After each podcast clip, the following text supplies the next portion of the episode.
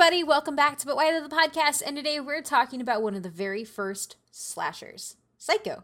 As always, I am Kate, and I'm here with Adrian. Hey, how's it going? And Matt. Hello. And it's a horror episode, so of course, we have Alex. It's me, your spooky boy. Yes. And Seinfeld. Yes. And Seinfeld, your and your Seinfeld boy, boy. And your Simpsons boy. Horror and comedy, the two best genres for honestly displaying empathy. One hundred percent. That's my... and to have Alex on, which is the better part. Yes, I think thank you true. I appreciate that. um so I actually realized oh yeah wait tell people where you're from. Yeah, I, mean, I... If, if they haven't gotten used to you yeah no now. My relevant credentials for this episode is that I work for Friday dot com, which is a genre and horror news and review site.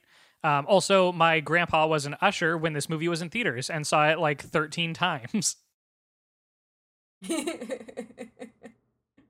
Well, then. that that that that's the credential yeah. that you're here yeah, for, yeah. not Friday. Yeah, I I had no idea that it was one of his favorite movies. Um, but then my grandma told me, she was like, "Oh yeah, he worked in a movie theater when that came out and just like watched it repeatedly." Yeah, that's amazing. Um, okay, so my first question, which I didn't write in our show notes, um, is just really, do you like Psycho? Have you watched Psycho? Is this only new? Do you only know this through pop culture? I'll I'll I'll go first.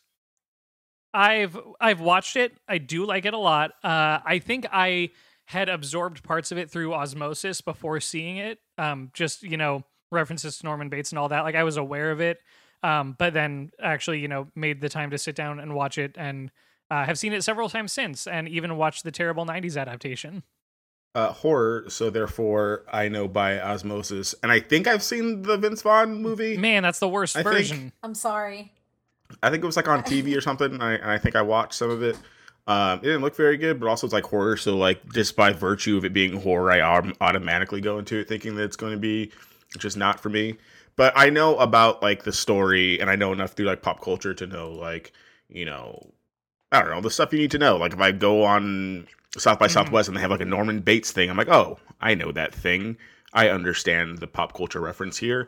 But, again, it's, like, yeah. some dude killing people, and that's not what I want to go watch. It's le- Unless it's Vince Vaughn, it's and then I like guess I'll go watch it, because I guess I've seen that one. It's a select amount of people with the possibility yeah. of having killed many more. Yeah, and, like, I've been chased by, like, the... It's, that's the guy, like, the thing, right? Like, in, in Universal Studios, like, when you do the ride and the guy chases you no. through the thing? Is that this? I don't know what Universal... St- I've never been, so I do not know. I think it is. Okay. I know that there's a Universal Studios attraction, and I know that the state, the the the motel set is preserved on the Paramount lot for people to come and hmm. visit. Those are my... Those are fun facts. So there we go. yeah, yeah, yeah. Like when you take like the, the thing at the Universal Studios, um, you like drive by like the hotel, and then like Norman Bates comes out like walking with like a knife or something like that. Oh, and, like, that's fun. Okay. Chases you as like you like drive away. So again, I know that I know that that was what was going on without someone yeah. telling me, because I know enough through pop culture stuff. Okay, that makes sense. Um, I obviously love this movie. It's why I'm leading this episode. Um, it's also going to be celebrating its fiftieth anniversary. Oh, is that coming Am up? Am I adding right? Yes. No. It's I can't sixty. Add... sixty. Okay. It's going to be celebrating what its sixtieth anniversary. What is forty plus twenty? I have two degrees and none of them are in math, so it's fine. That's why we um, don't count those seriously. But I really, really like this film, and it was one, um, and I've talked about it before, we used to use the library to get a lot of our, our V H S rentals um, before mm-hmm. like block before we were doing Blockbuster and stuff like that, so I got to watch a lot of the old Vincent Price movies, and this was actually one of them that I, uh, one of the Alfred Hitchcock movies that I watched, because my mom was always really, really in love with Alfred Hitchcock, so The Birds... I watched it too young, and now I'm terrified. Birds, um, Vertigo, uh, this. And so uh, I watched it fairly young. I mean, it's tame by our mm-hmm. standards, not tame by nineteen sixties standards. And it's something that's always just kind of stuck with me, and I think it's something that I always think about when I watch new horror mm-hmm. movies is how much of this is like callbacks, because I feel like Psycho is one of the most called back movies because it establishes so the last many name things Loomis. From mirrors to showers and that kind of stuff. Yep. Matt? Oh, so good. Um, I feel like I've seen this one time, but it was like another one of those like back in like the almost been probably about thirty years at this point since I've seen this movie. Like, and I've only seen it once, but I've probably gotten more of it kind of like everybody else, especially Adrian, through osmosis of seeing all the other stuff through it. And also, you kind of brought it up of when people always talk mm-hmm. about Hitchcock in this movie. I'm like, Birds is better. Um, I actually do. I mean, obviously. I don't know about some of the later Bird movies, as we got to like almost three or four of them, I believe. Mm-hmm. I can't remember how many there were. But like, I actually really do enjoy the Birds movies. Um, I'm not terrified of birds like some people here are. But uh, obviously, I'm also with the whole like, I don't know the nineties movie, whether it's Psycho or if it's American Psycho, if those are even the same thing, or there's an American Psycho two. No, they're not. I didn't think there they is. were. But there's always like those all just get convoluted in there of like, do these even matter and why yes. are these here? But so American Psycho is a completely different thing based on a completely different model, uh, a different novel that is deconstructing masculine tropes in satire. And this is about a crazy man. Mm-hmm. Who... Now, would you watch Psycho starring Christian Bale? Yes. Yes, I would. I would. Well, that's all that matters. Then. He he would need to definitely. Yeah, I'm not gonna lie. I thought that's what we were covering today, and I was like, why are we covering like the two thousands American Psycho movie for our pop culture episode? No, we'll we'll cover American Psycho two starring Mila Kunis. I like that one. That one's kind of cool. American Psycho two is actually really fun. Is it? I have not watched it. I've just seen. I, is it? Is the subtitle like all like All American Girl or something dumb like that? Yes! Mila Kunis makes a really good, like, person, but it doesn't hit as hard because he doesn't have, it's not playing with the same things. Yeah. It's playing with, like, obsessive girl. Uh, but yeah, on to the actual topic, which is Alfred Hitchcock's Psycho. um, Alfred Hitchcock's Psycho is a psychological horror slash thriller. There is also debate on this one because this one was also nominated for awards. Um, and at this time, horror film was very, very different than what was presented here. And we'll get into that with the but why those. Um, and it was directed and produced by Alfred Hitchcock. And it was written by Joseph Stefano. It stars Anthony Perkins, uh, Janet Leigh, who uh, you should know as is the mother of Jamie Lee Curtis. Um, which is why there's that. Uh, mm-hmm. They always do the, the comparisons of their Scream Queen faces. Um, there's John Gavin, Vera Miles, and Martin Balsam, and was based on the nineteen fifty-nine novel of the same name by Robert Bloch. Uh, the plot is really simple. We've kind of already talked about it. Norman really loves his mom. Norman also likes killing people. Um, but it's more complicated than that, in that the plot doesn't run uh the way anybody expects it to, even by today's standards. Oh, I guess today it's kind of normal now, but mm-hmm. uh Hitchcock routinely introduces new characters throughout the film, and they they kind of die. Uh but it all starts with pretty much a slice of life. You have Marion, who is your main character, played by Janet Leigh, in the middle of an affair. And you find out that they can't get married because the guy has a lot of debt. So when she goes to work, she's asked to deposit, I think it's like forty thousand dollars, and she leaves early to do it, and she makes the choice, well, instead of depositing this money, I'm going to take it and run it over to California to pay off this guy's debt so I can marry him. Uh, along the way, she ends up stopping at the Bates Motel, and they she ends up meeting Norman Bates. And after having hear, overhearing an argument between Norman and his mom, they end up having like a little dinner together, and it's really creepy because he's surrounded by taxidermied birds. Uh, that's a, yeah, that's and a lot. He makes comments about how she's a bird and she eats like a bird, and it's, you know, something's off. Um, it, it it's it's really weird. Uh, Anthony Perkins is phenomenal in this role because he's both attractive and like really psychotic um, in subtle ways. And what happens from that point is, as he explains his mom, the fact that she won't let him leave and, and she's kind of like this trap for him, uh, something clicks in Marion's head and she's like, okay, well, I'm going to, I'm going to head back to Phoenix and I'm going to turn in the money. And it, she kind of gets over this fantasy that she's had. Yeah. Um, then she decides to take a shower and that fantasy is mm-hmm. completely gone because she dies.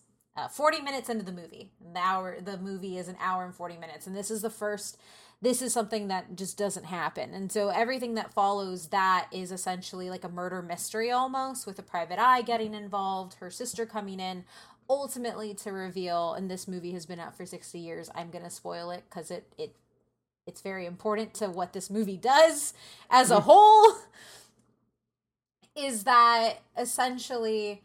Uh, throughout the entire film, we think that it is actually his mother doing the murders because the silhouette that you see is a woman. And it turns out that it is actually Norman who had killed his mother and her lover and then felt bad and kept her body. And it caused a psychotic break in him where he splits into two different personalities. And so he is actually... He, he sees his himself as his mother when he's doing all these things. And uh, the film ends with mm-hmm. one of the greatest shots of, of Anthony Perkins. And it's, it's just, it's a really, it's a really mm-hmm. good movie. And it's something that really shook everything. Um, and like I said, it's based on Robert Bloch's novel, but all of this, and the really interesting thing as we're, as we're moving into the, the history of the film and the history of, of the source material, is it's actually based on Ed Gein. Um, I like true crime. Ed Gein is probably one of the most infamous folks. Um, and essentially both Gein Uh, so Gein actually lived a little bit away from Bloch, so they were in the sim- in a close radius. Um, but Gein mm. and Norman Bates were both solitary murderers in isolated rural locations. They each had deceased domineering moms and uh, sealed sealed off a room in their home as a shrine to her. They both dressed in women's clothes, and unlike unlike Bates, Gein is not strictly considered a serial killer, because he was only charged with two murders, and to be a mm-hmm. serial, you have to do three or more. He was more so a grave um, robber, right? Yes, he was a grave robber, because he would yes. rob graves and then make arts and crafts, shades and belts. Yeah, the belt the is the worst of, thing. Though it's the worst I, of things. Yeah, yeah, uh, of things that he found in the graves. Yeah, is what I'll say to keep this yep. this episode not. Rated R. Seriously. Uh, also, fun fact, uh, Gein's is the basis for Silence of the Lambs, Psycho, and Texas Chainsaw Massacre. So as far as Hollywood saying based on a true story, like, really, really hold that loosely. Real liberal usage of it. Seriously. Um. Yeah. Any questions? I mean, I'm tracking. I'm right there with no. you, but I'm the spooky one, so... Um, but but the cool thing about, not cool thing, but the way that it really deviates is that there it, you don't really have, uh, and you don't you don't have Norman really taxidermying people. He's he's doing it with birds, um, and it's really creepy because they're everywhere. And I don't like I like stuffed mm-hmm. animals, as in I like plushies. I don't like taxidermied things. They scare me. I get sad. I don't like it. I mean, so... there was that one dude, I don't remember his name, but he thought that like the big thing was going to be having yourself taxidermied after death instead of being buried. Uh, so he had himself taxidermied to like proof of concept it. Hey, yeah. At least he went proof of concept. Right? Like it definitely didn't catch on. Like I, if That's you want to go visit like grandma, terrifying. You want to go visit a tombstone, intriguing. Not grandma. I mean, isn't that what wax museums just are? Basically. Wax museums scare me. They scare me very much. Which I will say, I'm not scared of like the human body exhibit that mm-hmm. they do at like museums where it's like the, the like a viv- vivisected body, body and stuff. That doesn't freak me out. Animals though. Nope. No, no. No. But yeah, so as we move into like the rest of the history, Um, the way this film, this film almost didn't get made. Like, this film got made because Hitchcock was so in love with the source material, he did everything he could to make sure it would be made. So essentially, Paramount, whose contract guaranteed another film by Hitchcock, didn't want Hitchcock to make Psycho, and it was because they were expecting no bail for The Judge, which was supposed to star Audrey Hepburn, who became pregnant and then had to bow out of the film. This led Hitchcock to uh, scratch the uh, scrap the production entirely, and essentially he brought them a the the version, the book of what he wanted to make, and pitched that. Uh, requesting a little bit over a million dollars. Um, and essentially their official stance was that the book was too repulsive, too repulsive and impossible, uh, impossible for films and nothing. And it was uh, going to be nothing but another of his star-studded mystery thrillers would nothing, but another one of his star-studded mystery th- thrillers would suffice. Um, so after talking them into stuff, Psycho ended up being shot on eight hundred thousand dollars, which was well below the million dollar asking price. And essentially, in order to get this and to make the accommodations of such a low budget, Hitchcock essentially said, I will do it cheaply and I will do it quickly. He shot it in black and white. He used all of his Alfred Hitchcock Presents television series crew to shoot it. And when Paramount refused to give him the budget, essentially uh, executives at first resisted this cost this cost-conscious approach, claiming that their sound stages were booked, but the industry uh, but the industry was in a slump. And so Hitchcock countered that he would personally finance the project and film it under Universal International using the Shamley production crew, if Paramount would at least agree to distribute the film. So in lieu of his usual two hundred fifty thousand dollars director's fee, he proposed a sixty percent stake in the film negative. And this combined offer was accepted and eventually let for this to happen in spite of the studio. And so essentially what that means is that instead of getting paid to be a director, he instead got paid for whatever was done with the, the film itself. Um, is that George Lucas money? Yes. yes. Where he's like, I'll take the merchandising rights. And they're like, okay, idiot. And now I uh, have... Also, I did the inflation adjustment. Uh, that eight hundred thousand dollars is still almost seven million dollars today. Oh, shit. Right? Yeah. But it's still like seven million dollars. Can we even make, I mean, are they even making films on seven million dollars anymore? Like indie movies, basically. Yeah. Like A twenty-four? Right? I mean, like, Robert Downey yeah. Junior got paid, like, how many, like, tens of millions for Avengers? I think he got paid, like, thirty mil. Something like that. Something like that. So, yeah, the idea of making a movie yeah. today on seven million dollars, like, on the whole, like, that's that's insane. At least a yeah. movie that we know is going to go into, like, theaters, probably. Oh, yeah. Yeah. Um, so essentially because he had no money, he had to leverage his reputation to get people to come work for it. So Hitchcock ended up uh, casting Lee for a quarter of her usual fee at twenty-five thousand dollars. And that the, the stuff around that is that this was the last film of her seven year contract. Uh, so back then what happened was studios would actually buy actors. And so for, like, the next seven years, you had to produce, like, eleven films for that studio, but mm-hmm. you couldn't do, like, other things versus actors signing on for individual roles. So they were studio-bound versus yeah. just... Basically making so stables basically, of actors to pull from? Exactly. You mean basically what Disney does now? Yes. Yeah, I was like, oh, you mean old concept? Uh. I mean, they can do other stuff though, so they're Disney still owns. Yeah, this it was it was I such know. a weird model though, because uh, like someone could be like, "Hey, we have a really great movie for you, but it's over at M G M," and you'd be like, "Well, shucks, like talk to me in three years." Uh, and so a lot of people have speculated that that's the reason why she took it at such a low, um, mm-hmm. a quarter of her rate. Like she she essentially deserved to be paid a hundred thousand dollars, um, and so people just uh, assumed after.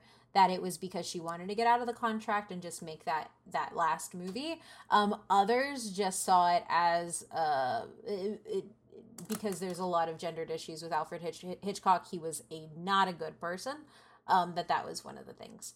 Um, but ultimately, after so Lee was is uh, ag- agreed to do it. Only after she had read the novel, and so she essentially didn't even make an inquiry about her salary. Um, and then the co-star, Anthony Perkins, agreed to forty thousand dollars, which is also lower than his rate, but still higher than Lee. Um, and I think they both have about the same amount of screen mm-hmm. time, because Marion is really the only person featured in the within like the first twenty to thirty minutes of the film. And then Norman is the center of the film after uh, after Marion dies. Um, so when you look into how the film was adapted from the novel, the screenplay is relatively faithful to the novel, but there were some notable adaptations made by Hitchcock and Stefano. Uh, one of the big reasons for a lot of them was censors, but the other reason was that Hitchcock wanted essentially camera angles, and some scenes in the book wouldn't actually translate mm-hmm. to being able to get inventive angles, especially from the voyeuristic lens that he was using. Um, so Stefano essentially found the character of Norman Bates, who in the book is a middle-aged, overweight, and overtly unstable and unsympathetic character, but he became with the idea of creating him into a very sympathetic, alluring man once Anthony Perkins was cast. It works so much better. It really does, because uh, it's unassuming. It's the same. It's the same reason American Psycho is. It, it's because it's somebody who you're supposed to be attracted to and want to be around, and then it's mm-hmm. like, oh no, this is bad. Um, in is that where we get things like they could murder me and I wouldn't even be mad about it? Oh dear, like that mentality in fandom. I think oh. so. Oh no, I don't like this. You brought this upon yourself. It's that's the first thing you that I thought of was like people yourself. Being like, look at this picture of this gorgeous person. They could murder me if they wanted. Yeah, it's like that. What's that show that's about like the serial killer guy who's like attractive, but he's like actually like insane and puts people in the in the box? Was it You? Yes. Oh you. Yeah, it's show. You. Yes, you. Yeah, mm-hmm. There's a lot of that going on when I. When he's also not attractive, and I don't understand it. Those people need some help. That's all I'm gonna say. Um, Uh, but in order to make him more sympathetic and make him more attractive, Stefano ended up eliminating Bates's drinking, which was necessitated by also removing Bates becoming mother personality when he was in a drunken stupor. So in the book specifically, uh, Bates only shifts to being his mother when he's just completely drunk, when he's blacked out. So that's what causes that schism.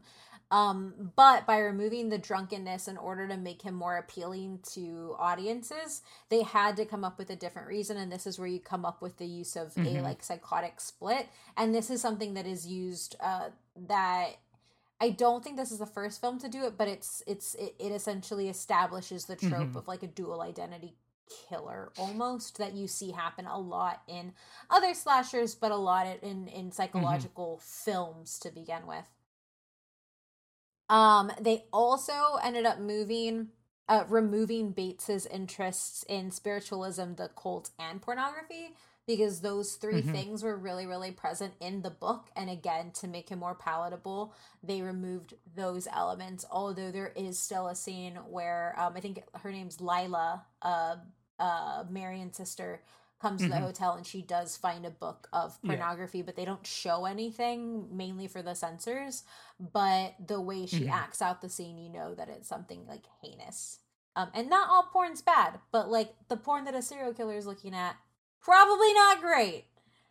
Probably so not great. Everything. Yeah. Ab- well, and I, I think it's also. I was gonna say they just changed everything about this character except for the fact that he kills people.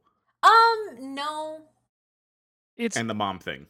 I think getting rid of a lot of the overtness, though, is is like we've been talking about what makes Norman so effective is like rather than spending a bunch of time establishing what a deviant he is, it's just like, no, it's just a guy who runs a motel yeah. with his mom. And that's all so you get. So essentially to really push like so how do I say so in a in a psychological movie, right? Like just think about the ones you watch. When you see a killer, you're trying to understand why the way they are, why they're, what their methods are, why that's happening. And if you have somebody who is so overtly doing these things, that type of mystery is entirely removed. And it also puts, as an audience person, your guard is already up. Um, in a book, it's a little different because you're not really confronted in the same way as you are in a visual medium.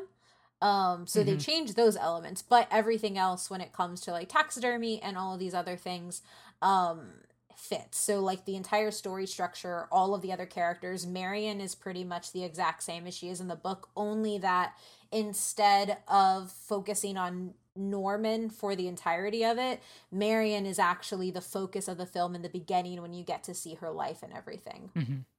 And that's to build uh, essentially an empathetic bond between you and Janet Leigh uh, before Alfred Hitch- Hitchcock says no at the forty minute mark. Uh, so that's that's essentially what happens. But Norman as a character physically and, and that kind of stuff is is is changed drastically, but his motives are still the same essentially. More sympathetic if you're attractive. Got it. Y- yeah. And not drunk. Step two, don't be unattractive. Step one, be attractive. Step two, don't be unattractive. So yeah, that's kind of all of the the history of the film, how it got made and where it originated. So we're going to get into our But Why Those after you hear about this ad from Manscaped. If you're listening to this podcast stuck inside your house with your significant other, I want you to pay close attention. Today's sponsor, Manscaped, can help you out and make the most of your time together. Manscaped promotes clean hygiene when it comes to shaving your balls. It's time to quarantine, Manscaped, and chill. But now that we've said what they want us to say, here's what we think about the products. Yeah, so Manscaped is forever changing the grooming game with their perfect package. It's the perfect package for your package.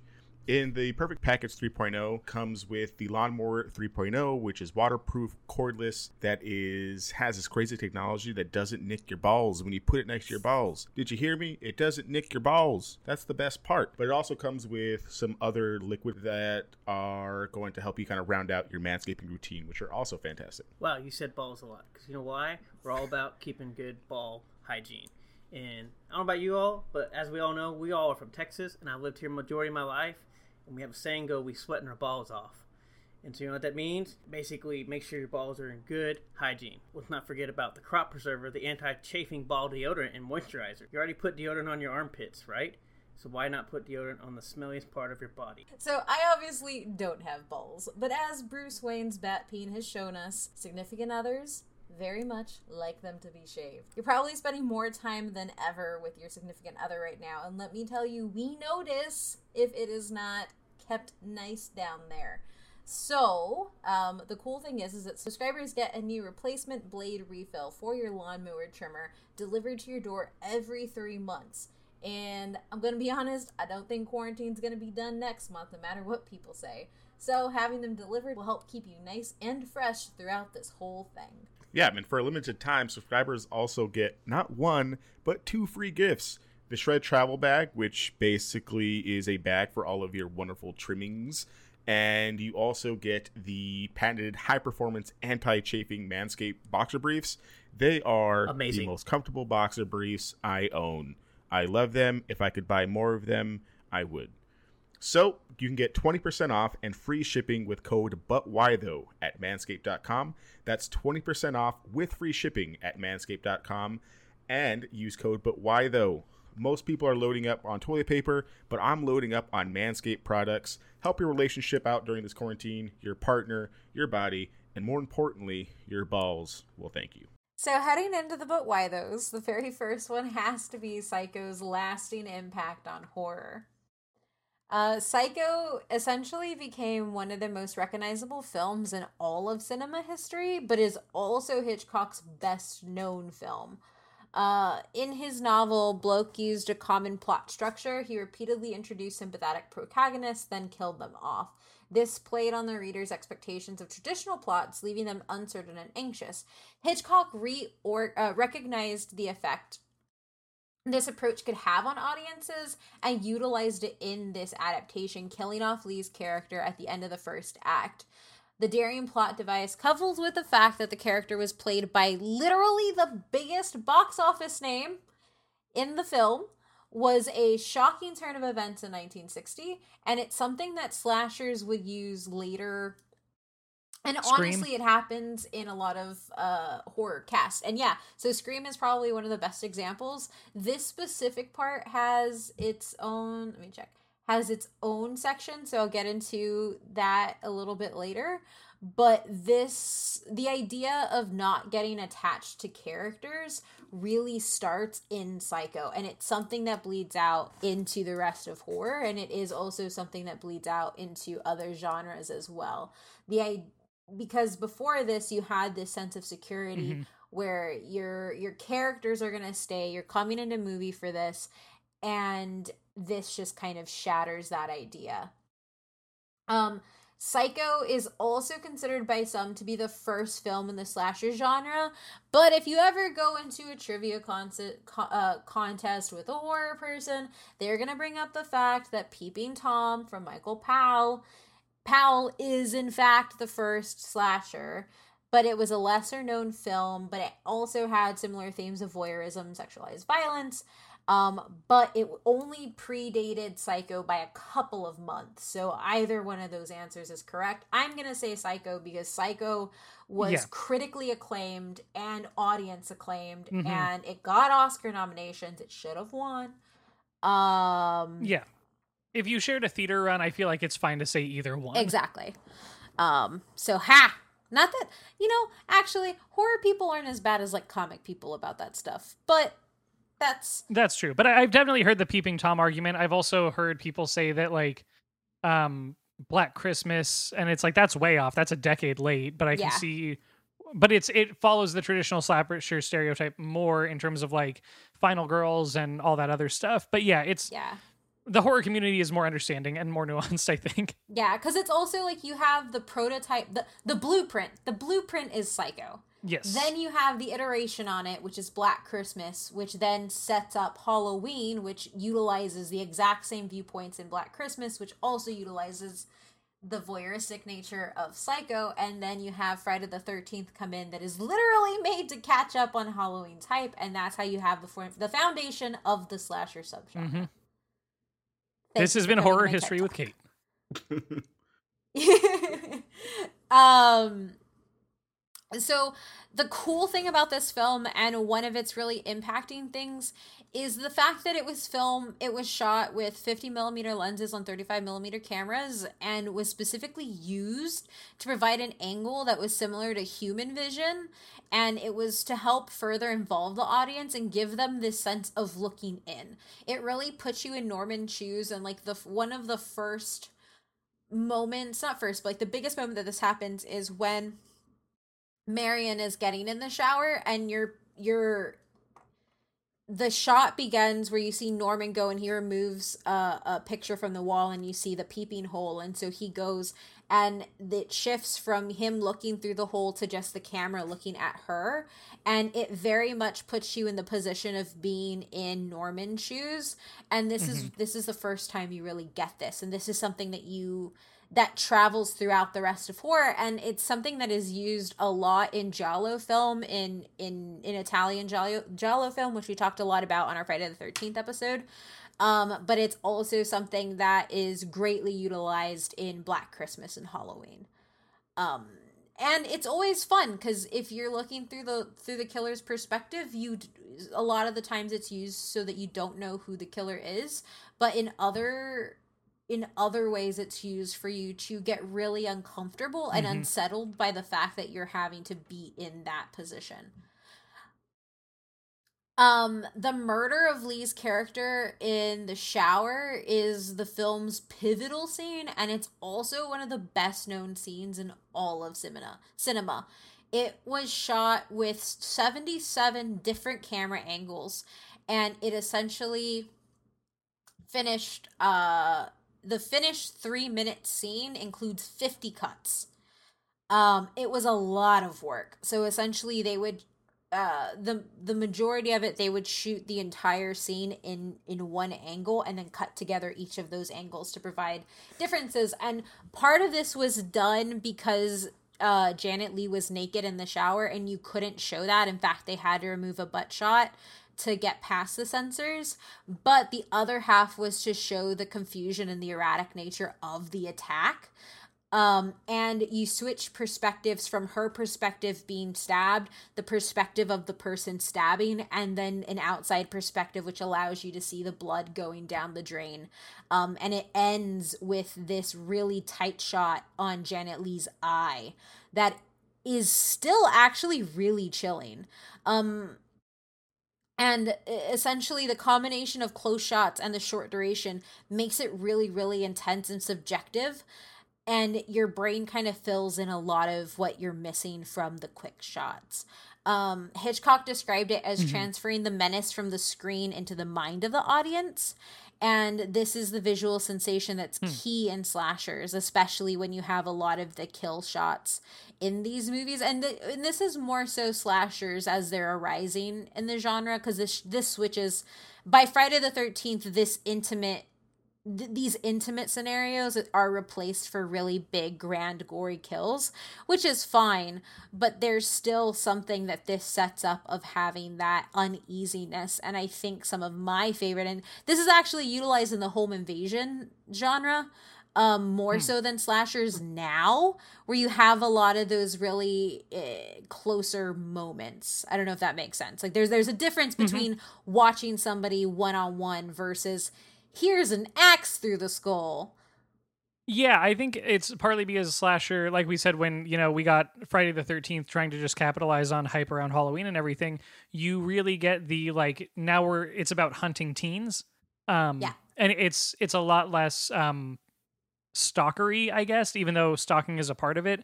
And so, yeah, when you have those smaller, uh, more focused in things like The Strangers, I think is a good example, where it's like, it's just the, the two people in this house and the people terrorizing them. And that's all we're getting. Whereas like, what is it? Like a yeah. dozen uh, counselors in the first Friday the thirteenth. Yeah. yeah. Just do not open or the her... door. Oh. Huh? Just do not open the door. You would think. I don't know why you, why would you not open the, why would you open the door? Yeah. They've gotten better about that in home invasion movies. And Hush, she doesn't open yeah. the door, and that's the entire premise of the film. It's honestly the only thing with I like. I loved Hush, but I wanted it to be a silent film. I thought that would have been so interesting if you didn't even have audio cues. Yeah, yeah, that that because the moments in Hush where they do that are, are is is uh, it, it's uh, Hush yeah. is some of Flanagan's best work mm-hmm. when it comes to sound the design. The shot of him I dropping in you're right, behind her, even better to have and it's just dead quiet, and you're just like, oh come on. Yeah, uh, but we don't get Hush without Psycho. So uh, the other piece uh, we ta- it, when we talk about music and horror, a lot of uh, John Carpenter comes up a lot, and specifically Halloween and these giant. these giant orchestral, like visceral scores. Psycho in that shower scene is it's nothing but screeching violins, violas, and cellos. Although Hitchcock wanted that it's, scene silent first, right? He wanted it silent. He wanted every scene in the motel to be silent. Okay. And then the um, uh, Herman, who was uh, Bernard Herman, who was the composer, composed The Murder, is the name of, of, of the piece of music that plays. And once they compared the two shot, Hitchcock realized that it vastly intensified the scene. And this actually doubled Herman's salary, because now he would score the entire film and not just sections of it. Um, and that... that type of screeching violins, not that it hadn't been used before, but it's something that we see mm-hmm. travel into James Wan's work in a very, very similar fashion. Um, it's that... You've heard it even if you haven't seen Psycho. Yes, exactly. And it's at those climactic moments where it cuts in and you just feel those chords like through your body. It's mm-hmm. very intense. Like if you've watched uh, Insidious is probably the best usage of it. Mm. And it's not even just usage when you're watching the film. It's usage when the cre- when the title card is coming up, because you just have a black screen and then all of a sudden screeching, and it just kind of jolts you. And that's what happens in that shower scene. Um... And now, I mean, in general, this is one of the most iconic scenes, and a lot of slashers and a lot of horror movies have sla- have shower scenes for varying effects. Sometimes it is just mm-hmm. for boobs, Other times it is just because showers, it, it's one of the most mm-hmm. vulnerable places yeah. that you can Alien be. Covenant used it. And, oh, yeah. And that, I mean, that's a movie that obviously oh, yeah. people don't have great feelings on, but that shower scene, honestly, it was kind of effective because that one, it was specifically a couple.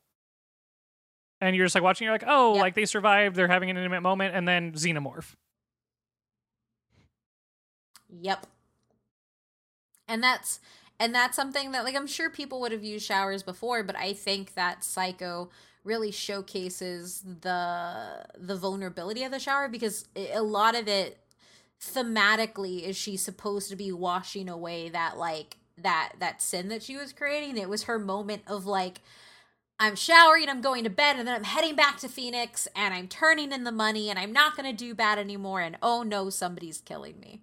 um so like it's, it's that explanation is just perfect. I, I mean, like, how would you feel if you're like, man, I did something real bad, I'm gonna shower, go to bed, and I'm gonna say I'm sorry for it tomorrow, we're done, this is think, gonna be good. Oh no, someone's killing you. I, I love it I love it um and this was actually so impactful that uh, Janet Leigh has talked about how she refused to take a shower if her door didn't lock, and she would only take showers when it was necessary, because when she shot that scene, she was like, oh crap, this is really the most defenseless you can be. Um, and so it, it actually impacted her for the rest of her life. Um, also, it is a it is a myth that they used cold water to facilitate the scream. That is Janet Leigh screaming on her own and acting. It wasn't forced through cold water. Um, and she did a, multiple interviews debunking that mm-hmm. and saying, no, the crew had hot water available for me the entire time. It was never turned on in that way. Um, but given Hitchcock's record with mistreating his actresses, it was totally in the realm of possibility. Oh, right. Like, would not put it past him. Yep. All um, I've learned in old films other... are great from mistreatment, the authenticity. Yep. No, that's that's the problematic thing, is that abusing your actors is okay if you have a really great performance in film out of it. I mean, like, Stared. It's not okay. It's never okay, but we excuse it, apparently, when it's a good movie. I think we've done Stairs at least... and Blair Witch Project. We done... also have an episode on that. I was mm-hmm. saying, we've done how the many Shining? Episodes at this point? Yeah. Yep. Um, which, not saying that what the actresses in The Shining and Hitchcock's movies went through wasn't bad, because it was, but, like, the directors of the Blair Witch Project purposely starved and scared and got their actors lost to facilitate real fear. Yeah, it's pretty messed up. But people oh, love it. Oh, God. That authenticity. Great film. Great film, though. People love that reality T V. Um, so one of the other big but why those is really just how this pushes the censors. So Psycho is a prime example of a type of film that appeared in the United States during the ninety, the nineteen sixties, and it it because of the erosion of the production code. So as the production code, which limited what could be shown on film, what types of what types of subject matter could be on film, um, who could kiss, who couldn't, that kind of stuff, you end up having uh different. different films being produced into the sixties and the seventies, and you have more artistic, more voyeuristic pieces being made. Um, and ultimately, as a film that wasn't being produced for the specific purpose of being controversial or being filled with sex and that kind of stuff, um, this was one that was made to be mass-produced and mainstream. It was unprecedented to have this much sexuality and violence, because the opening scene is literally two people on a bed after they've done it, and mm-hmm. them talking about how many times they've done it in the past. Um, and that scene originally had them t- touching and together, and uh, Alfred Hitchcock essentially redid that scene to facilitate it a lower rating, um, to make it through the censors. Um, and essentially... the production code standard was that unmarried couples couldn't be shown in the same bed, and that's like mm-hmm. bare minimum, And that was done right off the bat. So this this movie really flies in the face of any sort of standard that was set on film before this. And a lot of people think that that's one of the main reasons why it didn't win any awards when it went up for them. Oh, yeah. This movie, um, when it came out, was like, it was trashy. Like, it was, yep. People thought that it was like a gross, trashy, lowbrow film. And now we praise it as a hallmark of cinema. Mm-hmm. Sixes is pretty garbage. Also, was it the first? That's a garbage time. Was it the first movie that showed a flushing toilet? I think was the other weird thing. Yep. Yeah. That. Yep. Apparently, that was the other. Yeah, thing. Yeah. That was also sin and not to be seen. Yep.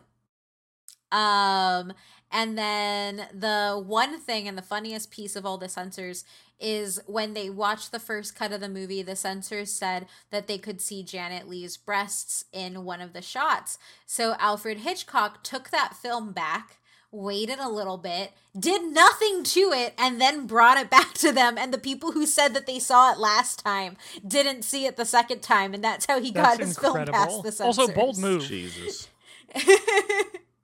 Yeah.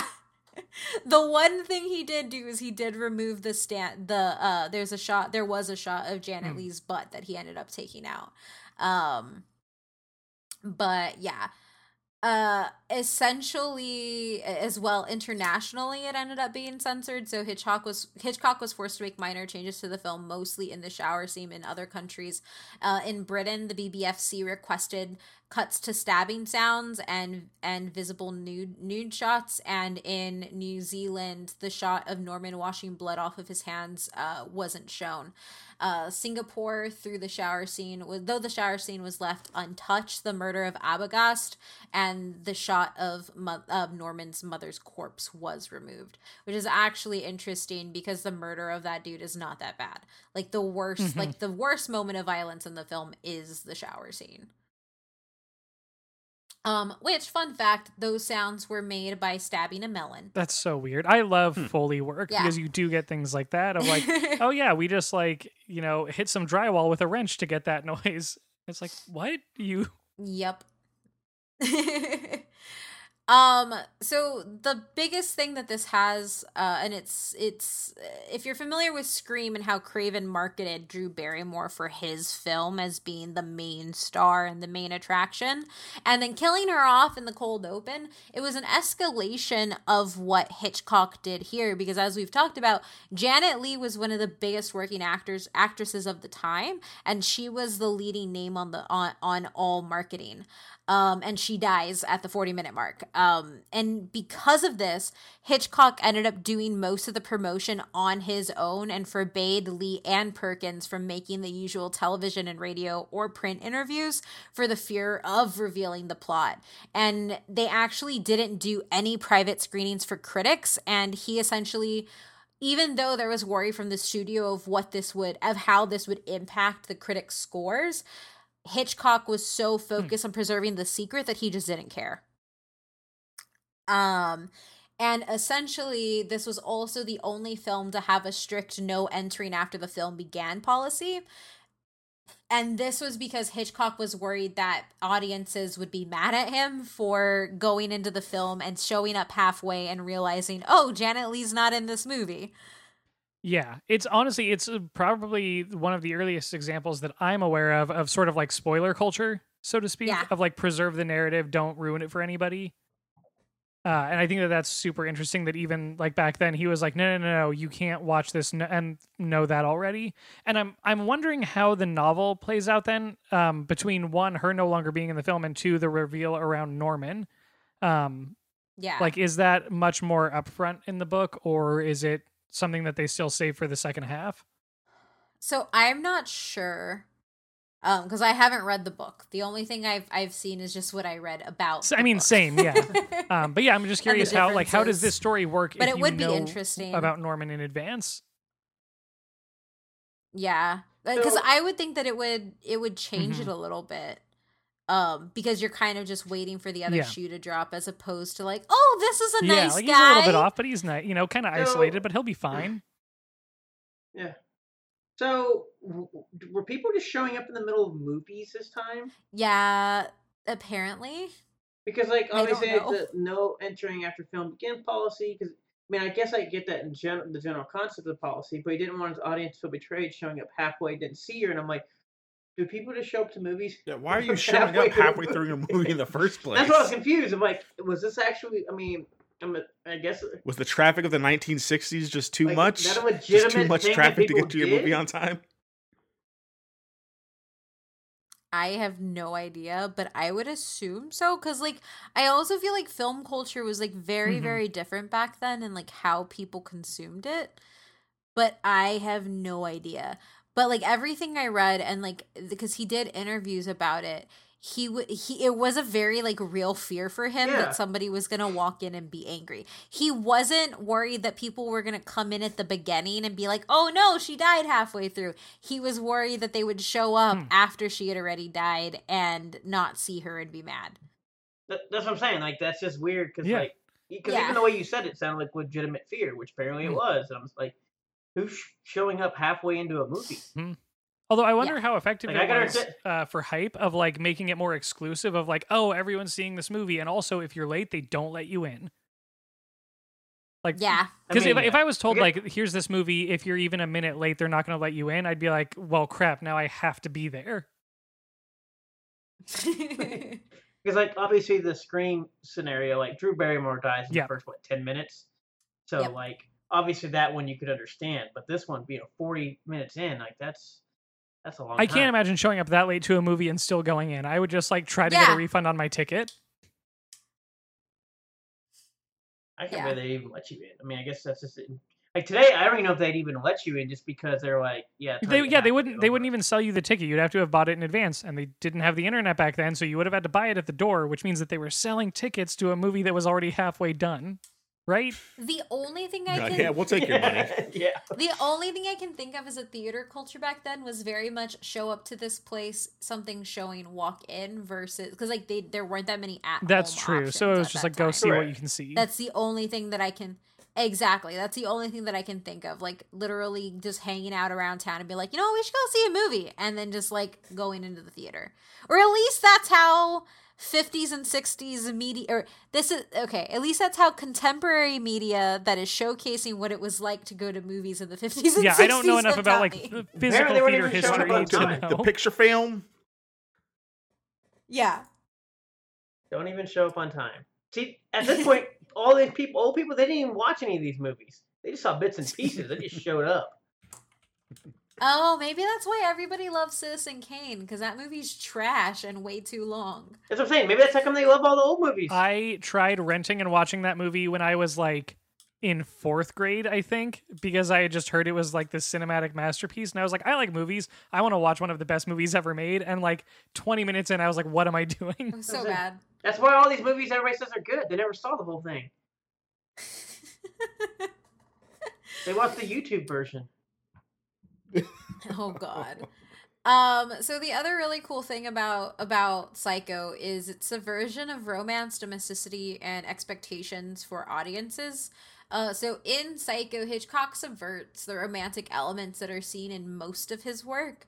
The film is instead ironic as it presents clarity and fulfillment of romance.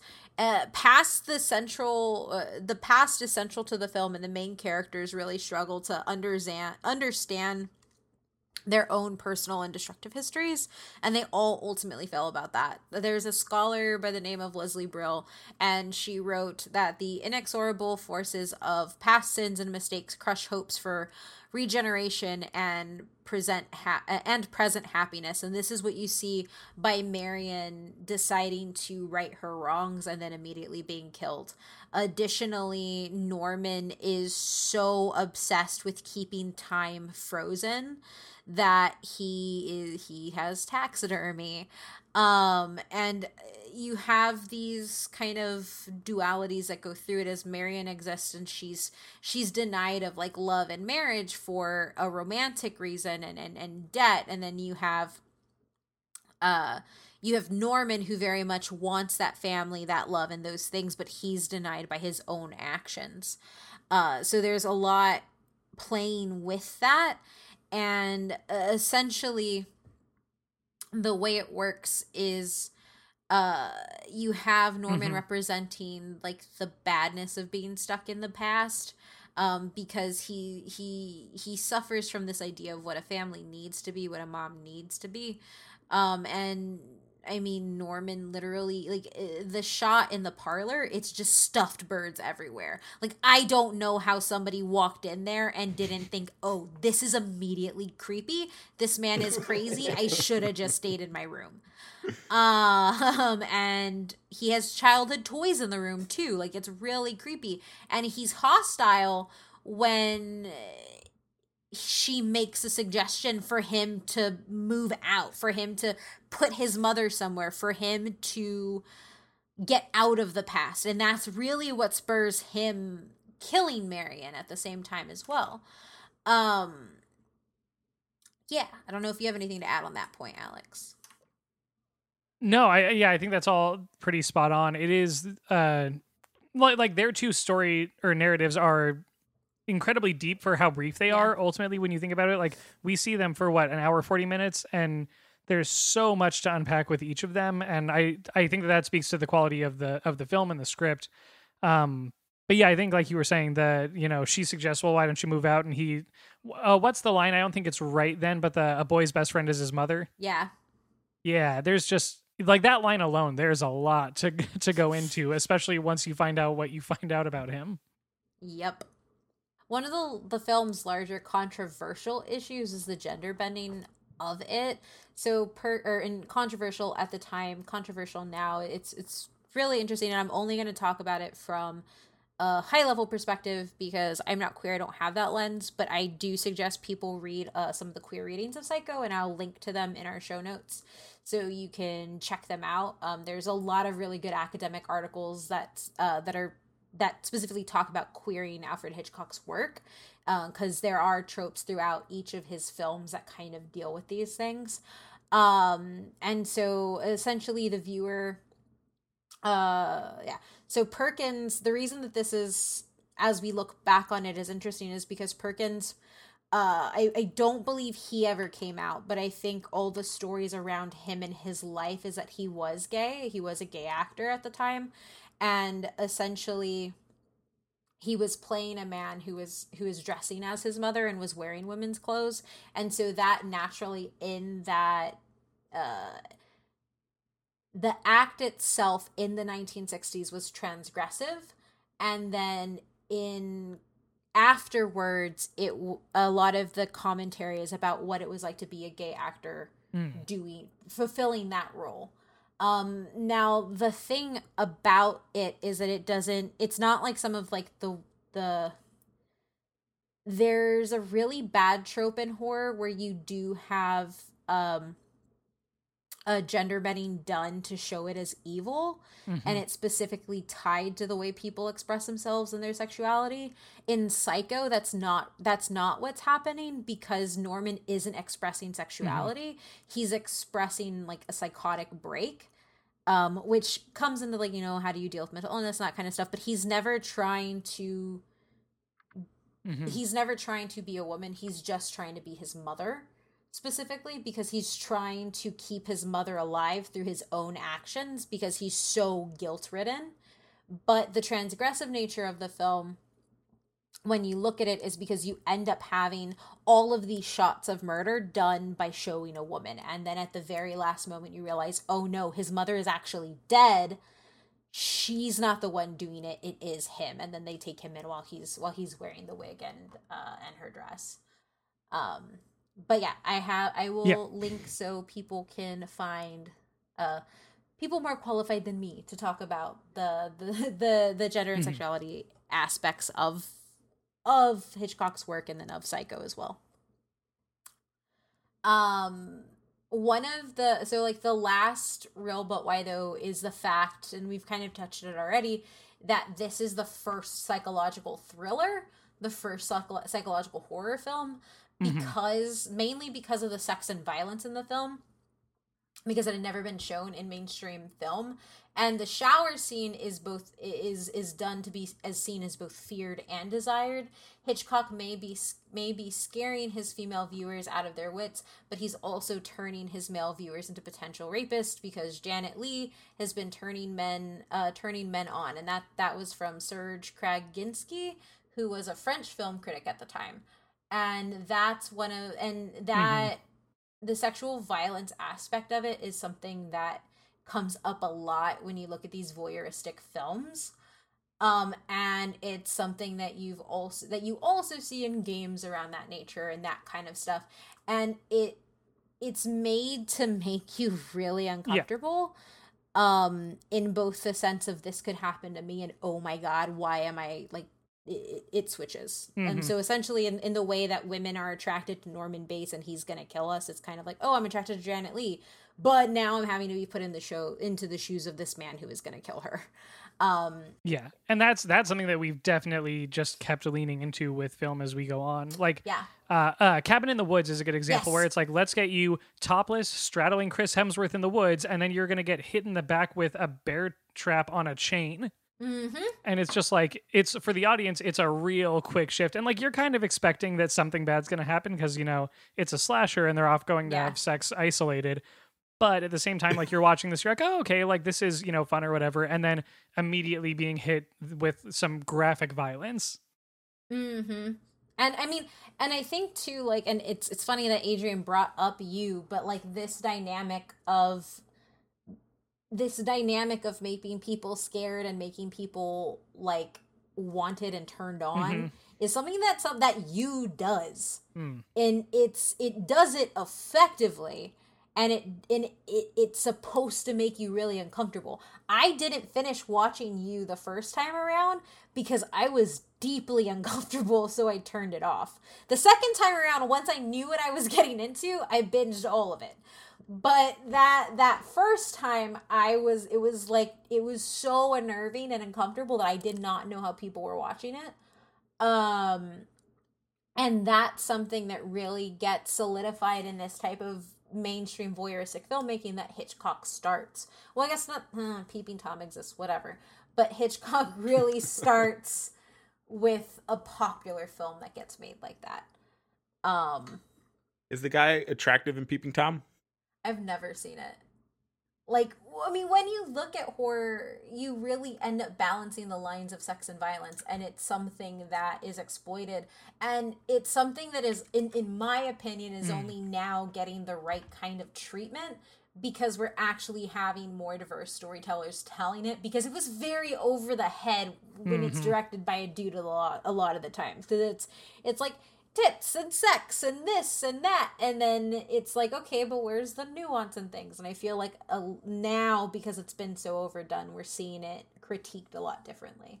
Yeah. Um, Honestly, I'm excited for whatever um, Jordan Peele does next, because he said, you know, he was doing his trio of like social commentary. So we've had yes. race, we've had class. The next thing is like gender and sexuality. It would have to be. And That's I cannot thinking. wait to see what he does making like a horror film about that. It would be amazing, and I really can't wait.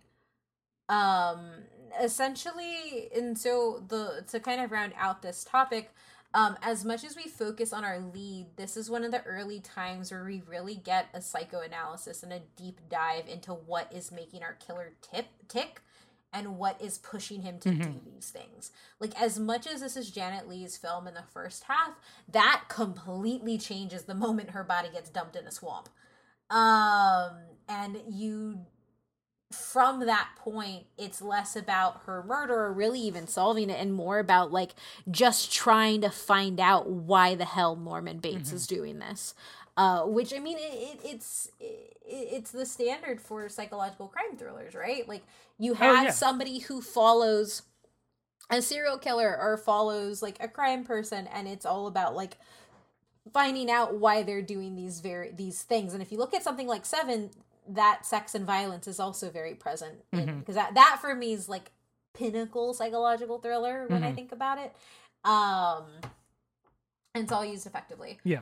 And yeah, so like finally, it's kind of a franchise, That's my final, but why though? There's what, four or five of yeah, them? Yeah, but nobody cares about them, so I didn't know how to really structure this, because usually Matt leads with su- successful franchise when he does his franchise? episodes.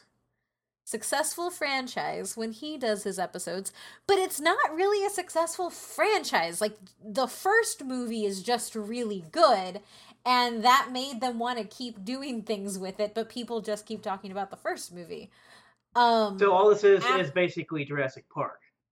Yes, that's that's a good equivalent. A better version Honestly, of Jurassic yeah. Park. Or worse version. Um, after Hitchcock's death in nineteen eighty, Universal Studios began producing follow-up movies: Psycho two in nineteen eighty-three, Psycho three in nineteen eighty-four, and Psycho four: The Beginning in nineteen ninety.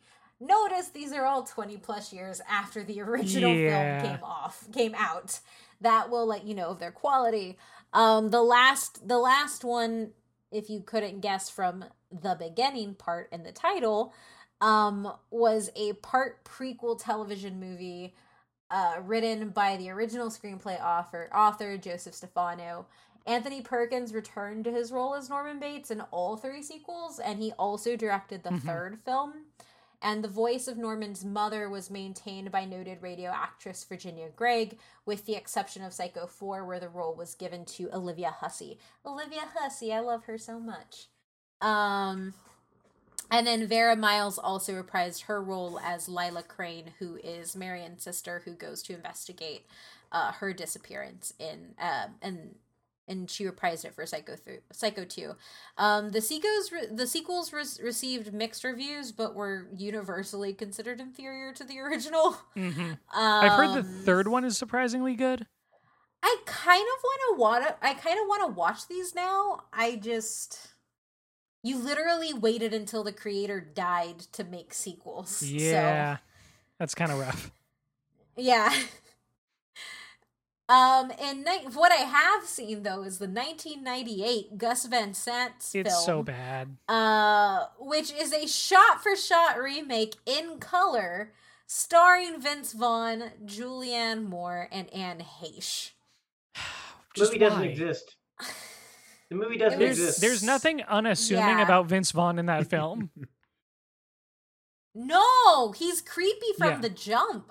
Like, they went back to the original version of what Norman was. Because, you know, like, even without knowing Norman, there's never a moment where you're like, oh, yeah, I like this nope, guy. Nope, not at all. Nope. Yeah, but isn't this almost like, is this peak Vince Vaughn, or we got, like, a few more years for the yeah. kids? You have a few more years. Mm-hmm. This is, okay. like, the start of Vince Vaughn. Okay. So this is, like, right around Swingers, right? Okay. Yeah. I think is what it was. Yeah. Okay.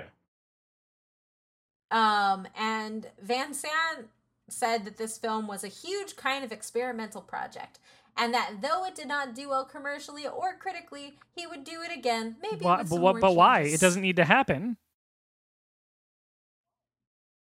Nope. No, it does not. um, and it, to put this in perspective, like, there are bad reboots and remakes. This is up there with, like, twenty sixteen yeah. Cabin in the Woods. And uh yeah it, it's just or not Cabin bad. in the Woods Cabin Fever oh yeah Cabin Fever yeah sorry not Cabin in the Woods Cabin Fever although that one I I haven't watched it, but I think it's funny because I know Eli Roth signed off on it because he was just like, honestly, I'm curious what's gonna happen. Like, yep. his whole logic was just like, wait wait you want to do you just want to remake my movie exactly the way I did? Yes. I want to see Which, trash. It's kind of like, it's huh? honestly I, though, I get it. If someone's like, I want to redo what you did, and it's just being like, I'm so curious how that's going to play out. Like, I'm I'm down to get drunk and watch this one night. Let's do this. That's basically, they're going to remake my work. Um, but what was it? The Night of the Living Dead remake is actually good. Oh yeah, that one's been remade like what, three times? Yeah, the point? first remake. What is it? Uh, the eighties remake, I think, is the one that people really like. Yeah. Well, isn't The Thing the same way? Well, it's like a win-win situation, though, right? Like, if they make it and it's terrible, people are just like, oh, well, I'm going to go watch the original mm-hmm. now. Yeah. And it brings people back to the original. And if it's good, then like, oh, yeah, this is good, too. Let's compare how good they are in their goodness. Yeah. Like, someone wants to remake my stuff, like, I hope it's, you I fail. Think, so everyone realizes how much better I am. The than thing you. With the nineties Psycho that I remember is that the color palette is so thoroughly nineties. It is. It, it's, it's like really that bad. Like chartreuse it's, it's green and reds, and it's just, it's ugly. It's so thoroughly of the era, but mm-hmm. not like the good part of the era. Yeah, that's the reason why it was good. Tom Savini made the nineteen ninety Night of the oh, Living Dead. Oh, yeah. Tom Savini's great. Yeah. And obviously Tony Todd. Uh, oh, yeah. So, like, it, yeah, it's good. That one's good. Man, like, what a what a powerhouse to make that film, to bring in those two. Yeah. Um, like I said, you have The Thing, which was remade for the eighties with John Carpenter. Huh? The Thing. Oh, yeah, that's right. Yeah, which is the also thing. Another one. I forget that The Thing is a remake yes. right? because John Carpenter's The Thing is one of the best movies ever made. Yes, yeah, that, but the that original is actually still pretty good. Oh, is it? I haven't watched the original. Yeah, no, the original is actually pretty good. It's not as good I've as the eighty ones. Okay. But the original is actually really good. I don't know I how it holds they... up now. It's been about like freaking sixty years or something, you know, but yeah. fifty years. I will say the simplicity of Psycho, it holds mm-hmm. up. That that is one thing that I really liked. The the narrative. I, I actually think people who who haven't seen Psycho would still appreciate everything that Psycho does, because it's a narrative that we're used to, and because it doesn't show a lot. And so it allows you mm-hmm. to fill in a lot of the pieces. There are some moments like when What's-His-Face falls backward down the stairs when he gets killed. Like, that's cheesy and you know it is, but like everything else, it's very character driven, very uh it's just simple yeah. and that simplicity just works really well. Like, I think you could come in and watch Psycho and mm-hmm. still really have a great time. Just not the nineties um, one. It's it's effective. Um yeah, nope, not the nineties one, not Vince Vaughn. Unless you want to see Vince Vaughn jerking it. Ugh. I hate I'm it intrigued. So much. That's I'm one intrigued. Of that's one of the things that they added to it, was that when he's like peeping through the hole, he just like, you hear a belt buckle come undone and you're like, nope, I'm out. I cannot it's do this. So bad. It's so bad. And it's so bad, but the poster for it was so good. Oh, I don't know if I know the poster. It's also just hard too, because when you do a shot for shot remake, if not everybody, like everybody who, who is in that film has to be better than the person in the mm-hmm. last film or as good, and none yeah. of them are. And that's the problem. Um, and then finally it, you had the film seventy-eight fifty-two Hitchcock Shower Scene, which is a documentary directed by Alexandre, uh, Alexander O'Philippe. He also did um, Memory, The Making of Alien, which is also a really good thing. So essentially he makes documentaries based on one scene. Mem- uh, Alien mm. was the chestburster, and this was the shower scene, and he deconstructs and analyzes mm. uh, the scene itself and what it means to the space around it and to the film. It's really, really cool, really, really good. I believe they're both on Hulu, so I would recommend people watch that. It has Uh, interviews from Guillermo del Toro, um, Bret Easton Ellis, Jamie Lee Curtis, Karen Kusama, Eli Roth, mm-hmm. Oz Perkins, Lee Winnell, like all the big folks. Um, and then you have the five-season A and E series called Bates Motel, which mm-hmm. essentially shows you how Norman Bates becomes Norman Bates. And that has a horror icon, person I don't necessarily love to watch on screen, Vera, Farmi- F- Vera Farmiga. Yes. And uh, Freddie Highmore, who is now in The Good Doctor, I believe. That ended, um, correct? Uh, Bates Motel? Yes, yeah, it's done. But that was actually rated I... pretty well, was it not? Yeah, it was. So it was it was really critically acclaimed. It's a really well-done show. I only watched the first two seasons, and then they got sloppy with putting it on Netflix. Um, like, there were just really long gaps, and now hmm. I believe it's all on Netflix now, so I'll, I should probably watch that. But it was a good show. Like, I never saw anything bad about it, honestly. Yeah, that's I've heard it's really good. I just I didn't watch it because it didn't feel like a prequel that I needed, personally. Yeah. But yeah, so that's that's pretty much it. Oh yeah, there's no Adrian. You... Yeah, uh, I wanted to see if there was a, a musical for this, because after Kate described like the movie a little bit more in detail, I want to see if there's a musical. There isn't, but there is a musical for American Psycho, which go on apparently does pretty well, because like I googled Psycho musical and there's just like pages and pages of this American Psycho musical that ran in like twenty thirteen. I love and I that. guess was even running in Sydney as of twenty nineteen. So now I'm ju- I'm just stuck know. on the idea of, say, of a psycho things you probably I'm didn't need to know. I'm stuck on the idea of a psycho musical do, so. with like a real old timey vibe to it, like songs like "A Boy's Best Friend," and it's like just big song and dance numbers. Uh, and then just the shower murder so, song. Oh my yeah, God. Just... I'm not going to lie. I really want to watch this American Psycho musical because an American Psycho musical sounds yeah. perfect. Like also, that this, would this, actually uh, really love logo to. for it with so, the bloody headphones is incredible. So is really I will say, I do find it interesting that we talk about Kate. I mean, obviously it's kind of Kate Barr at the beginning, but just saying of like, is this a franchise or not? The fact that all of us, well, maybe not all of us, Adrian and I, and probably the general public are like, what is American Psycho and how much we've talked about it, and all of us have talked about this entire show, realizes that nobody cares that there's other three other movies to this quote-unquote franchise. But we do know there's unrelated things that just happen to have the word psycho in it that people know and confused um, about. I'm upset because there's not a single Huey Lewis yes. and the News song on this soundtrack. Oh, wait, no, Hip to Be Square is on here. What? Okay. I was going to be very upset. I didn't. I wasn't okay. seeing it, and okay. I was getting I was very. Like, you can't do yeah. that. You can't do it without Hip to Be Square. um, but yeah, I mean, that's all I had. I had some fun facts, specifically that the name of the character was changed. The name of Janet Leigh's character was changed from Mary to Marion because there was a real Mary Crane living in Phoenix. Um, and then both leads, leads Perkins and Lee, were given freedom to interpret their roles and improvise as long as it didn't involve moving the camera. And one of the examples of that happening is Perkins' improv- improvisation as Norman's habit of eating candy corn.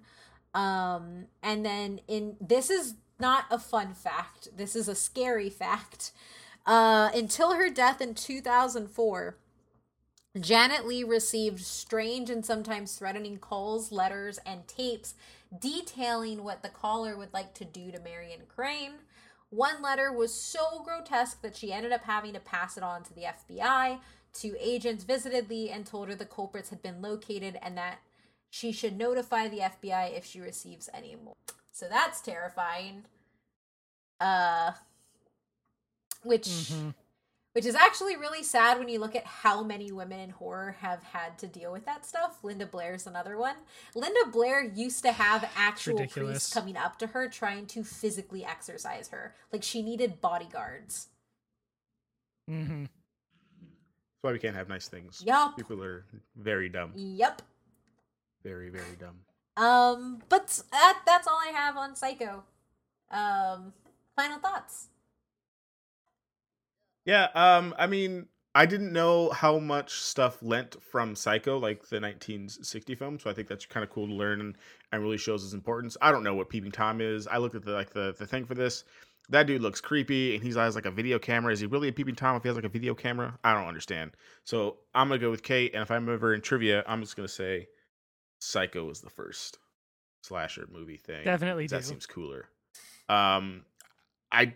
Now I feel bad that I watched the Vince Vaughn version. So no, I need, think I need to go back and watch the nineteen sixty-one. So I do think uh, I do think you could watch the nineteen sixty-one because it's horror, but it, it's psychological, so it's something that you can handle. It's not like the yeah, and in uh, like I said, like I know like the general the plot and stuff, and I you know whenever you go to Universal, you go like on the tram tour, and there's a guy putting the body in the trunk and chasing you with like the, the thing. Um, but I guess I can understand it more. It seems pretty cool. All this, like, there's like like a lot of really good info in, in this one, in how much it changed. Like, we've covered like a lot of horror stuff before, but like this changed, you know, psychological like thrillers. This changed slashers. Like this changed, um, you know, mm-hmm. promotional changes to like where you couldn't show up in the middle of the movie. Like this changed censorship. Like this movie has done way more than I ever thought it would. So I think that's all pretty cool. Yeah, um, I'll still probably. That I'm pretty sure I've seen it like once in the nineties. Um, probably never gonna watch it again. Um, but it's only funny because like obviously I knew a lot of this, not as much detail, but I already did know like the importance of like why this was. Obviously there were some fun facts I didn't definitely know and learned today, but just like I knew that it caused everything and the way mm-hmm. people talk about it. The shower scene has always been one of those like it's still weird because I've watched it and it still doesn't quite hit. But obviously I don't know if it's just like a time mm-hmm. factor. That's always been the one yeah. biggest question of like, I know everybody says this is the best scene in cinema, and I'm always like, why? But then obviously I wasn't alive in nineteen sixty, so I couldn't tell you. Yeah. That, um, and so it definitely has the whole, and it's just interesting, especially because, like, knowing how groundbreaking it was, and we've talked about this with other movies of, like, are we more, like, it's weird because, like, we don't have as much censors, but we still have, like, stuff with non-censors and then, like, ratings, and I don't even know what is, whether we've gotten better with censors or not, or we haven't, or we just desensitized everything in general, and that's obviously a different conversation, but as we've gone and talked about all these different types of movies and ratings, I mean, even some of our movie stuff we did for, you know, our Patreon a while back of just, like, it's still a conversation. Oh, every time we do this, it comes up with interesting of, like, mm-hmm. our rating system, good, bad? Have we moved yeah. forward? Have we haven't? Because, like, we obviously it's, allow a lot more. The M P A A like, is a trash organization is stuff, the big thing. But then yeah. it's also, like, if somebody says the F word, we mark it rated R still. And then you go back to. Yeah. Someone goes poop. No, no good. Can't can't go poop. Don't go poop in our movie. But anyways, to wrap it all up, um, obviously I know this was important, and it led to a lot of different changes and a lot and then a lot of stuff in psychological thrillers or horror or whatever we call this thing. You know, Bobber are always fun mm-hmm. in a lot of ways to watch. Um, my final thought is there's a reason that this film is on six A F I hundred years lists.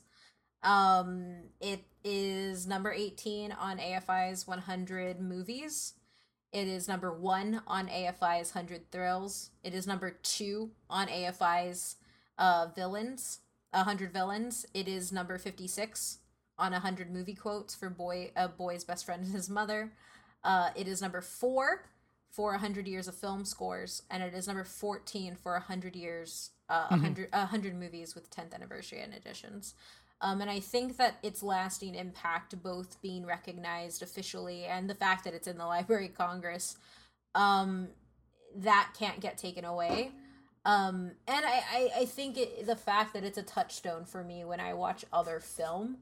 Um, I've only seen this movie maybe three times, but I can see pieces of it in in so much of the media that I consume that it, mm-hmm. if we do for an sure. Alfred Hitchcock episode, we'll get into like the The, the problems he had and all that stuff, but I do think that Psycho really solidifies him as like one of the the, the builders of what we get today. Um, yeah, Alex? Yeah, I think for me the like the big thing with Psycho is that it um, going with what everyone's popular thought here has been, like it is the the um, father of slashers. Like I, it, it's not the first, but it's the first good one, you know. Um, like Apple yeah. making the iPad, where like it wasn't the first tablet, just the first time somebody did something semi-competent with the concept. Um, and so it, it started this genre that has been used for decades to explore morality and ethics, to analyze politics. Um, it's a genre that gets written off for being dumb and tropey because a lot of it is dumb and tropey, but it's also incredibly useful as a tool for artistic expression and for philosophy and all these other things. And like, we don't get that. We don't get movies like Get Out. We don't get like modern art house horror without first getting Psycho. Um, and I think taking that first step and yeah. being willing to be that trashy movie that starts pushing boundaries so other filmmakers can move in and do it, like that is an undeniable legacy of this film. And I think that it has pushed American cinema and in broader cinema, like worldwide, into a um, important and more thoughtful place. Um, yeah, that's what I'll say. Yeah. Awesome. Well, thank you, Alex, for coming on and talking Psycho with us. Mm-hmm. It was fun. Always. Always a blast. Um, why don't you tell everybody where mm-hmm. they can find you? Yeah, you can find me on Twitter at MostAlwaysAlex. You can find me on Friday dot com doing genre and horror news and reviews. Also uh, hosting the Writer's Room podcast on their Patreon, which is uh, it's once a month, but it is free. You don't have to be a Patreon patron to get access to it. Uh, and also you can find me on Game Boys, which is a co-op and multiplayer gaming podcast that I do with two of my good friends. Nope. And as always, you can find the podcast at But Why Though P C on literally everything. If you want to support us a little bit more, head on over to patreon.com slash butwhythopc, and you can find me at Oh My Mithrandir on Twitter. Adrian? Yeah, you can find me on Twitter at Superruse ninety-three, S U P E R R U S E ninety-three. Matt? Birds are still better. If you don't believe me, I'll stick birds on you to attack you. Oh my god.